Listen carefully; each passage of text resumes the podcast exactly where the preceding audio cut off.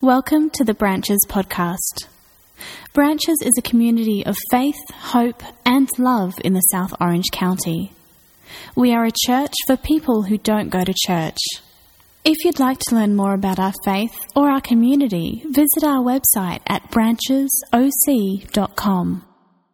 So you want to open up to Luke chapter 22. We are going through a series called Renovation, all through Easter. And the focus for us is during Lent, we're not going to give anything up, we're not going to add anything. But yet on Easter, we're going to have spent these past 40 days praying and saying, Lord, what do we need to work on? If this body, if this life, if this mind, heart, soul, strength is yours, if we are, as the Bible teaches us, if we are the temple of the Holy Spirit, the temple of God's Spirit, the home of God where you choose to come and dwell, then we want this house to be the way you want it to be because it's yours. So, what does that look like? What needs to stay the same? What needs to change? And as we talked about, it's too overwhelming to focus on everything at once. So, we want to spend these 40 days, 46 days actually, to pray and say, okay, Lord, we want to listen. This is your place. This is you. I am yours. So, what do I do with that? And so, for this week, I think we ran out of cards because they're not out. Um, but this week, the question is Is your heart holy? So that's the question. Is your heart holy? Um, but what we're really going to look at in regards to that with your heart and with your life is if we're going to rebuild, if we're going to remodel, whenever you get to that point, you've got to completely clear out the old. And I want to give you a little example of what I mean. So in our house, um, we have three kids, and they want to be in the same room now. So we have like the boys' room and the daughter room, and she's like, "Oh no, no, no! I want to be with the boys." And the boys are like, "Okay, sure, fine." So they're all in the same room, and we think that's really cool because they're going to be closer until it's just not good, and then we need to split them up. But while we can, we're going to keep them in the same room. So we're moving things around, but when you move things around, and you're remodeling, like I guess the pink bed can't go with this color thing, and the it just looks like a clown room. So I don't really care, but we have to like paint walls and paint furniture and, and move it all into the same spot. But when you move, you can paint all you want. You can paint the, but you kind of have to clean up the mess that was there before. And so, for example, they've all moved in the same room, and then there's this closet. So the boys had this closet, and one of the boys, who shall remain nameless, first name starts with the letter Z, he has a, um, there you go. You're right, Caden, it's Zeke. Um, so now I'm in trouble with Zeke. And it's your fault, Caden, because you just told everybody. So really, it's you that told everybody, not his dad. Um, so there's this closet that's like this big. You can touch all four walls. I mean, you don't even have to stretch your arms out. It's like, oh, look, I just touched the walls. So it's this little closet.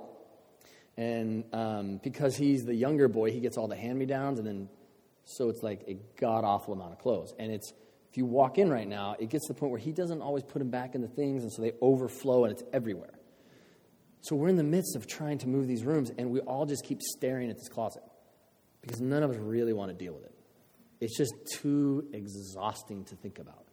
Um, and maybe your closet doesn't look like that, but your car does, right? I mean, most of us, we don't even go to get, we, we got too lazy now. The, car, the place to wash your car, like, so cheap. We're like, I'd rather do that. I get my oil changed and they give me a free car wash. Yay, Groupon, woohoo! And, but the problem is, you don't even get your car washed because the inside is so messy, you got to pull everything out before they can clean it, right? When you show up, they don't really clean it if you've got stuff lying everywhere. So we just keep putting that off because we don't want to clean that up. Or for some of you, it's your garage. Like, oh, I really should get to that garage. But it's just, that's going to be like a whole weekend. It's exhausting. I don't even want to deal with it. It's like the more space you get, the more junk fills up. When it comes to what we're talking about now, when it comes to Lent, when it comes to renovation, when it comes to Jesus saying, I make all things new, the reality is the nature, this is physics to some degree, you got to get rid of the old so the new can come in. And so, although we have talked over these past few weeks of um, is your mind holy? Is your family holy? Are your relationships holy? Is your money holy? Is um, is your family holy? As we've looked at all of these, is your body holy? As we look at all these different elements, if God is focusing you and you feel like God is calling you to work on your body, um, to hand that to Him, to eat right, to sleep, to take care of what is His, not yours, but His.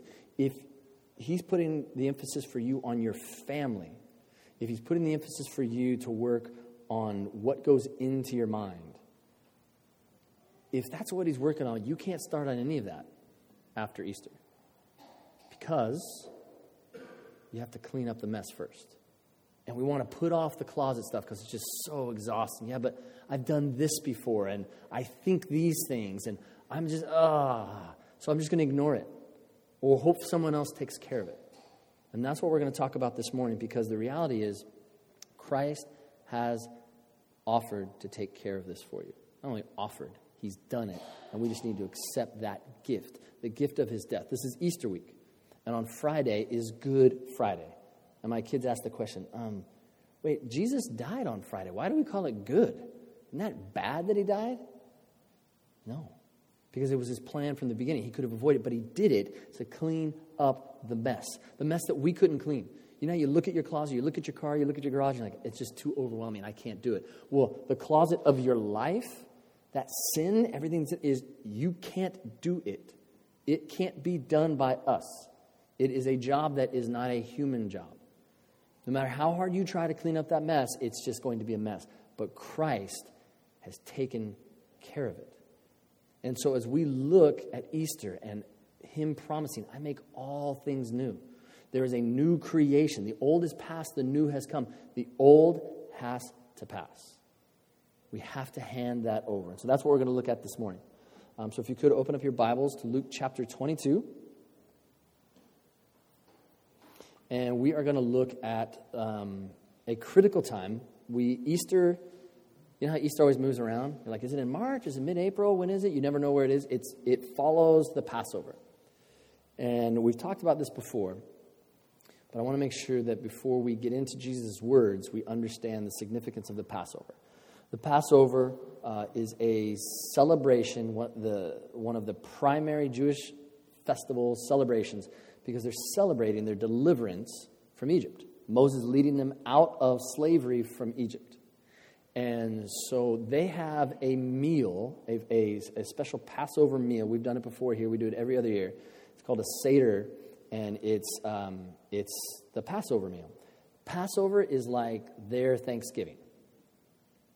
Um, they don't call it Thanksgiving, but they're giving thanks for what God has done, His thankfulness.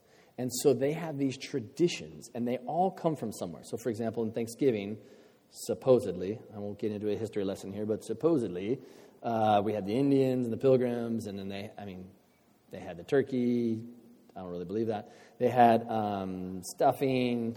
I don't know if they had ham, but there's all these things that we supposedly say came from that tradition. And so we bring that in. There's things that we do every Thanksgiving that you have to do, right? So, for example, you cannot have Thanksgiving without stuffing, right? Like something's wrong. Like, it's on Thanksgiving, we have to have stuffing. None of us really know where it came from. Supposedly there was turkey, you stuffed it. But think about this have you ever had stuffing outside of Thanksgiving? Any other day? In the same way, for this Passover meal, there's things they do on this day they don't do at any other time. And part of the meal is they'll have bitter herbs and bitter food. So, horseradish, horseradish is part of the meal. Um, how often would they have horseradish? Not very often outside. But they have that to remind them of the bitterness of those years of slavery. So every piece of the meal has its place. They have unleavened bread. And for us, we don't use those terms. We call it pita bread. It doesn't rise, right? So for us, when we have bread, we want that good old puffy bread. Um, I know some of you with your pizza, you haven't got the memo yet. You like thin crust. Doesn't make much sense, right? That's called unleavened. It doesn't rise. But for those of us that understand pizza, you want thick. You want you want the air in it, right? So, but they have unleavened bread that they celebrate. Why? Because when they were leaving, they didn't have enough time to wait for the bread to rise in the dough. And so they just had it as quickly as they could. Let's go. We don't have time. So during this festival, even though they don't eat unleavened bread at any other time, really, before um, this tradition started, they have what we would call similar to pita bread. Um, another thing they have is lamb. They have lamb at this. So for us, it's turkey. I don't know when ham slipped in and now people are trying to bring in Cornish game hens. They're trying to change up the tradition. Um, but they would have lamb. Why? Because they were called to sacrifice their lamb and to take that blood and to put it on the doorposts. And by putting it on the doorpost, then the angel of the Lord would pass over them and their firstborn would not die. Now, I don't quite fully understand. This is one of my issues. I don't understand why God is always highlighting blood. I mean, why didn't He just say, now make sure you write on the top of the doorsteps or on the, on the doorposts, we love God? I mean, wouldn't that be the same thing, kind of? But it wasn't. I was talking with someone during the first service, and we were talking about blood, and, and I had mentioned um, the reality is blood freaks me out. I didn't know it freaked me out. I broke my wrist when I was in college, right after college, and I got this cast because they did surgery, and I was asleep, so they did surgery, and they put the cast on, and then I woke up, um, and there it was, cast. And then they had to, like, halfway through to see how it was healing, and the sutures were healing, they took the cast off. And I was like, oh, cool, because it's been itching. I want to see what it looks like. So I look, and it's, you know, this long old thing with stitches and stuff. I'm like, oh, wow. And as I'm looking at it, I look at everybody else, and things start getting blurry. And then they're talking to me, but it's like a tunnel. And I was like, I was like, what's wrong? And I started getting dizzy. I'm like, I don't feel so good. Oh, you, you must not like the sight of blood. I go, no, I'm fine. I've never had a problem with blood. They're like, you have no blood in your face whatsoever right now. You need to lay down. So they're like, I'm sitting up, but all the nurses are there, like, bringing me down. And that was the beginning of me realizing, oh, I hate the sight of my own blood. So when I give blood and they do it, they're like trying to talk to me. I'm going, I'm not going to look at you because I got to look this way. And it's just annoying thing. But when I think of blood, we're not used to it. And when I talked to the girl from the first service, she's like, for us as a culture, we don't deal with blood that often. Not like they used to in generations before us. I mean, in history, the people always had to deal with blood and, and that kind of rawness. For us, it's like, put it in a tube, everything's white, we don't want to deal with the messiness. They didn't have a choice earlier cultures had to deal with blood all the time. And so blood is very significant. And I'm just warning you ahead of time. I was, I was concerned about this. I'm like, there's a lot of blood talk this morning. But for us to understand what Christ has done, when for us to understand what it means that his blood has washed us clean, we have to discuss this. We have to look at something. If there's anyone that's getting woozy, I'll be the first one. So I'll, I'll go easy on you, but I also want to make sure that we understand what Jesus is saying when he refers to his blood. So let's look at what Jesus says during this uh, meal. So if you have your own Bibles, please grab them because um, I want you to have them handy. After taking the cup, he gave thanks. And this is during the meal, right? During their traditions. He said, Take this and divide it among you. For I tell you, I will not drink again of the fruit of the vine until the kingdom of God comes. Now, in the book of Luke, he mentions two different cups. In this particular meal, part of, it was very traditional. They had four cups of wine. So, like certain times where you're supposed to eat this, and certain times you're supposed to drink this. For example, we all know at Thanksgiving, you do not start with a pumpkin pie, right? Like that's a rule. The pumpkin pie is at the end. If you have it before, it's like, whoa, whoa, what are you doing? The pie goes over on the counter. We have to hide it so that no one tries to pull the whipped cream off. It stays over there. You don't deal with it. It goes at the end. Well, these cups, there was a certain time for each of them. And so the, this particular cup, he says, Take this and divide it among you, for I tell you, I will not drink again of the fruit of the vine the, until the kingdom of God comes. Everything has significance. The lamb that, that they had was a significance referring to the lamb. The wine refers to the blood, the blood that they would put on the doorposts.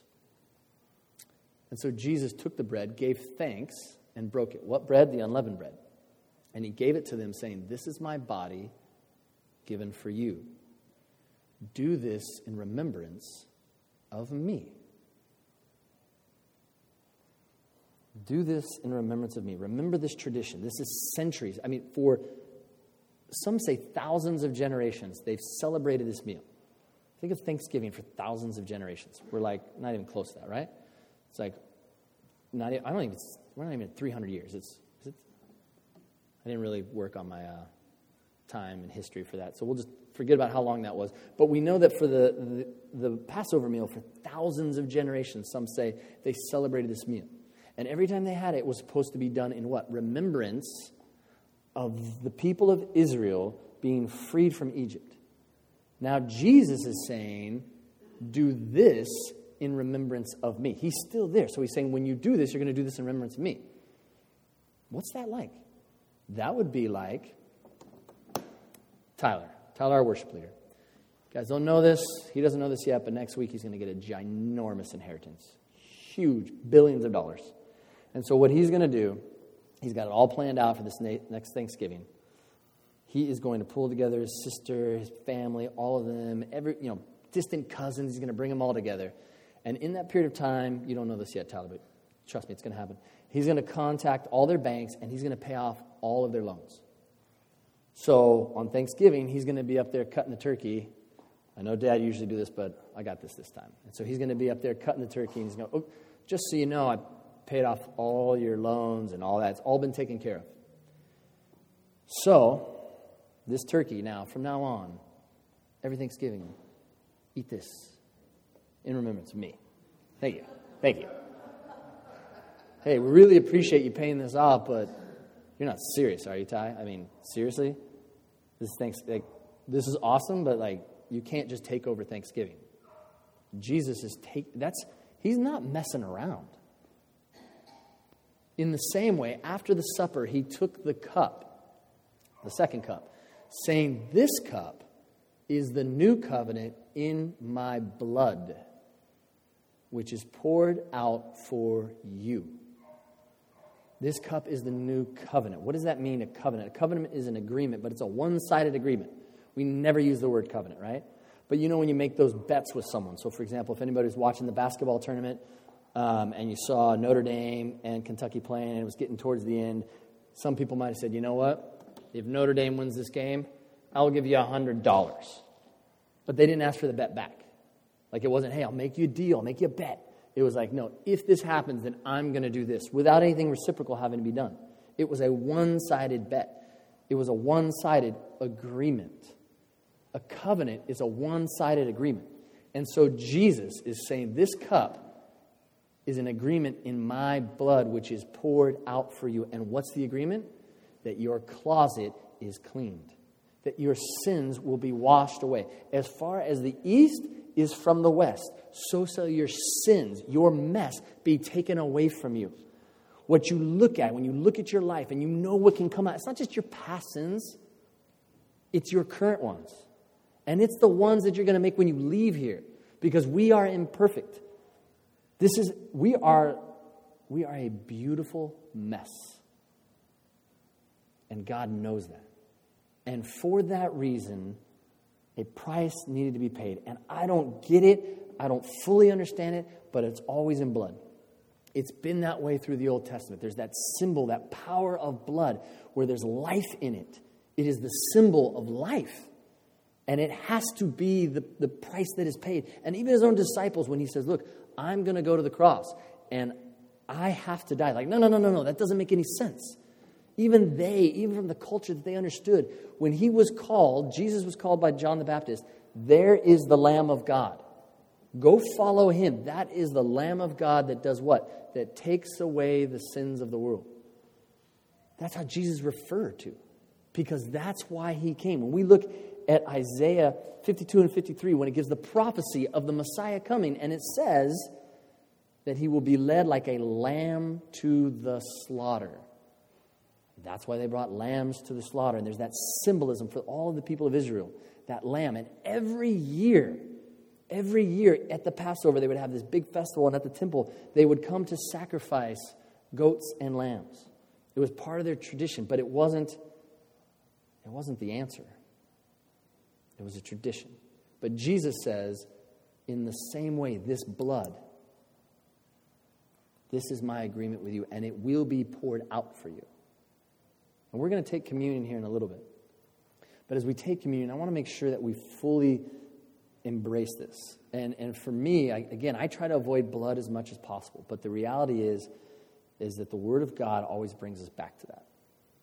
And so I want to bring us to that right now. I want to try to put this in perspective. And um, if you've never read anything by Max Lucado, I haven't really read anything from him in a long time. He takes issues like this and he brings clarity to it by taking real stories from life and placing them in such a way to bring clarity and understanding to how God moves. And so he shared a story of a lady named Susanna Petreusen. Now, if you hear Petreusen, and it was actually pronounced correctly, you'd realize mm, she's not from around here. She's not. She's from Soviet Armenia. And she had a daughter, and her daughter's name was Gayeni. And from this story of Susanna and Gayeni, I can understand more what Christ meant when he said, Anyone who is thirsty, come to me and drink. So this is what happened. Uh, it was 1988, December 7, 1988. And she was in a wedding. She wasn't the bride, but she was going to be in a wedding. So she went to her sister-in-law's house to try on the dress. And so she, she went over there at 1030. And she put on the dress, and it fit. And then she went to take it off. And so she's just sitting there um, in her slip uh, with that. And she even has the goofy shoes still on. I call them goofy because I'm a boy. I cannot understand ladies in your shoes. And so um, she's still sitting there in the shoes and the slip, and then the building starts to move. She's on the fifth floor, and that turns out to be the largest earthquake in the history of Soviet Armenia. And what ends up happening is that as it's shaking, she does what's natural. She reaches for her daughter and she puts her arm around her, and they just start heading for the door, like, let's get out of here, like we're on the fifth floor. But she didn't even make it to the front door. She took a couple steps, and then the floor just disappeared. And she fell, and her daughter fell, and her sister in law fell. And when the dust had settled, she was in a concrete um, tent. She was underneath it. The, the, there was a slab pallet of concrete above her, and 18 inches um, around her was a water pipe. And so she was trapped, and she's there with her daughter. And her um, sister in law did not um, survive the fall. And there were 55,000 others in that area that also didn't survive. And so she's buried under this, and it's dark. And what do you do? Of course, hunger kicked in.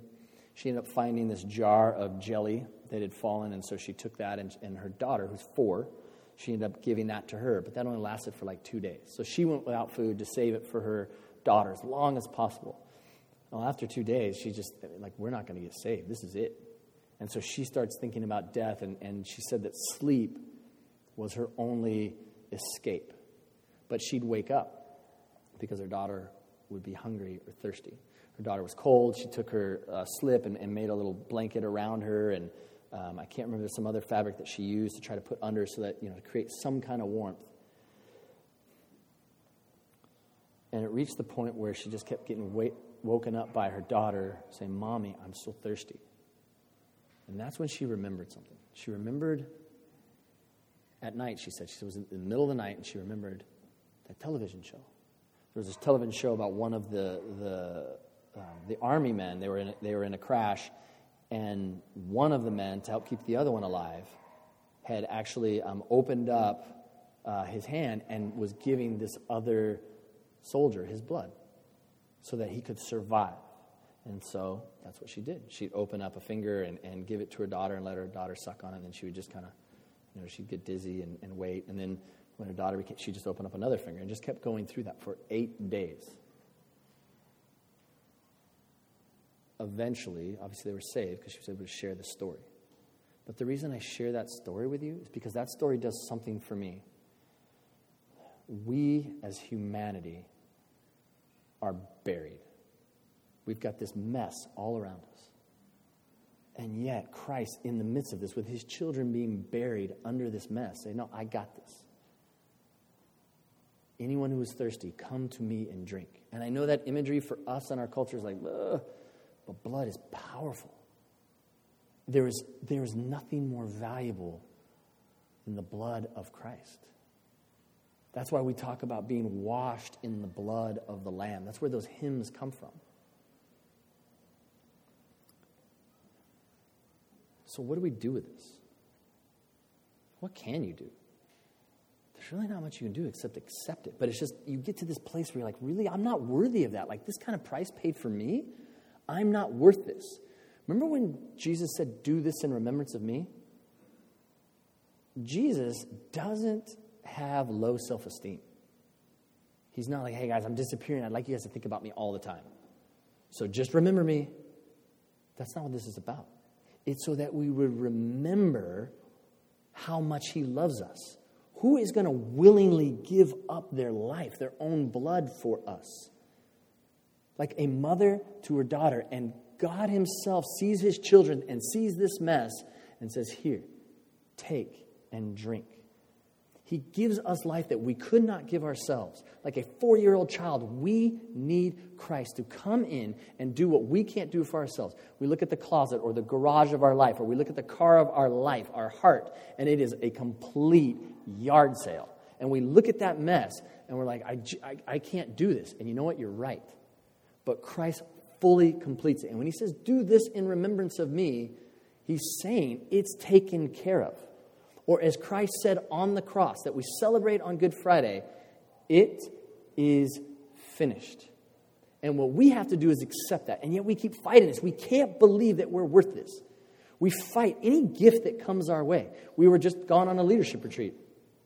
And there were two guys at one table and three, three of the elders were at the other table because the restaurant was so busy, you know, they couldn't finish on the same table you know that experience. And so we're sitting there, and then we got sat down first. So some of the guys at our table ordered these appetizers, and then we saw them over there just drinking their water because they got nothing. We're like, oh man, we got to send some appetizers over there. And they got it. They're like, no, no, no, no, no, no, no, no, don't, no, you keep it, you keep it. We always do that, right? Like, oh man, they're giving us our own food. We can't do that. We got to send it back because that's how we are. And then we see something like this, what Christ has done. Are you like kidding me? I can't accept this. There's no way that someone would love me that much. There's no way this is real. And yet, Christ, time and time again, tried to say, Look, unless a grain of wheat falls into the ground and dies, referring to himself, unless I fall into the ground and die, I will remain by myself alone. But if I die, it will bear much fruit. You are forgiven. Your mess is cleaned up. Christ came to die for us, and he has set everything brand new because of that. Hebrews 10:4. I want us to look at that in closing. And in Hebrews 10:4, he's telling us, the writer of Hebrews saying, "Do not trample on the blood of Christ which was shed for you." And I'm going to refer to another story. As you guys know, I'm not a big storyteller of other people's stories, but um, when, when they're right on, they're right on. And um, this one was also um, this was a year after that earthquake, except this was in Ontario, Canada. And this picture helps me, and I hope it will help you, to understand the preciousness of God's blood shed for us. It was February 1989, and it was at 9.15 in the morning, and um, George and Vera, and there's no way I can pronounce their last name, George and Vera got a phone call, and they got at their house, and it said there's been an accident and they had one son, and the accident involved their son, Ben. So they drove uh, to the intersection of Adelaide and Simcoe Streets. It was right near the, the local high school. And when they got there, they noticed the photographer, and the, you know, they followed the, the lens of the camera, and it went right into the intersection. And that's when she saw all the blood. Um, her first reaction, she said, was to jump out of the car and she somehow wanted to like pick up the blood and put it back into her son. She said it was irrational, it wasn't, but like that was her son. And she saw this and she's like, that's not where it belongs. It's supposed to be in my son, it's his life. And this is what she said about it. She said, That blood for me at that moment became the most precious thing in the world because it was life. It was life giving blood, and it belonged in my son, my only son, the one I loved so much and the road was dirty like any kind of intersection would be, and they'd kind of cleared out the cars, and Ben's body had been moved, and so cars were just kind of going through the intersection. And George, the dad, like just got enraged because he saw these cars just driving through his son's blood. And he's like, that can't happen. That's my son's life. It's all over that road right there. And this is what he said. He said, I wanted to cover the blood with my coat and I cried, You will not drive over the blood of my son. And it was later that Vera described it this way. She said, It was then that I understood for the first time in my life one of God's greatest and most beautiful truths. The question that I asked in the beginning why blood? Why do we need blood to clean up this mess of our lives? Why do we need blood? And she said this because it was the strongest language that God could have used. When we do this in remembrance of Him, He wants you to understand the power of how much He loves you, that He would sacrifice His own blood. It was the most precious thing He could give, the highest price He could pay. First Peter says it this way through God's amazing love, we were redeemed with the precious blood of Christ. I want to invite the worship team up.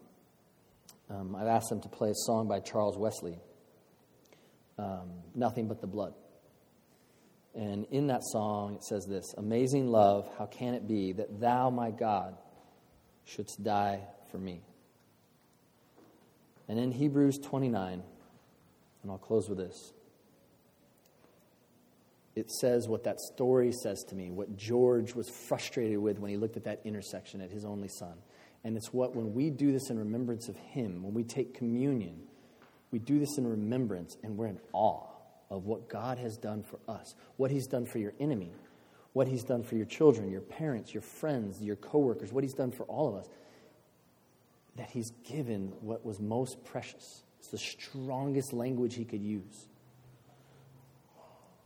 and Hebrews 10:29 says this, "May we never treat lightly nor trample underfoot the blood of God's son." So during communion, it's open to everyone. But not everyone partakes. And I'm not talking about communion. I mean, not everyone fully accepts this gift that Christ has given. But it's given to us, to all of us. And so as you do this, do not treat it lightly. But you are invited by Christ to accept his gift. And this communion that we do, just like the Passover meal, we do in remembrance of him. So if you could join me by standing, let me pray for us. Father, um, this is overwhelming, and it is more than my words can address. And so instead, Father, help us to picture you at that meal speaking to the disciples, speaking to us, reminding us, telling us to remember what you did and why you did it for us. Lord, guide us. You say you make all things new. Help us to accept you washing away the past, washing away the mess that we are now and the, and the messes we create. And it doesn't seem fair, it doesn't seem right, it doesn't seem like we should get these second chances over and over again. But Lord, we accept it on the basis of who you are and of your love and of your holiness. We surrender to you and this truth in the name of Jesus. Amen.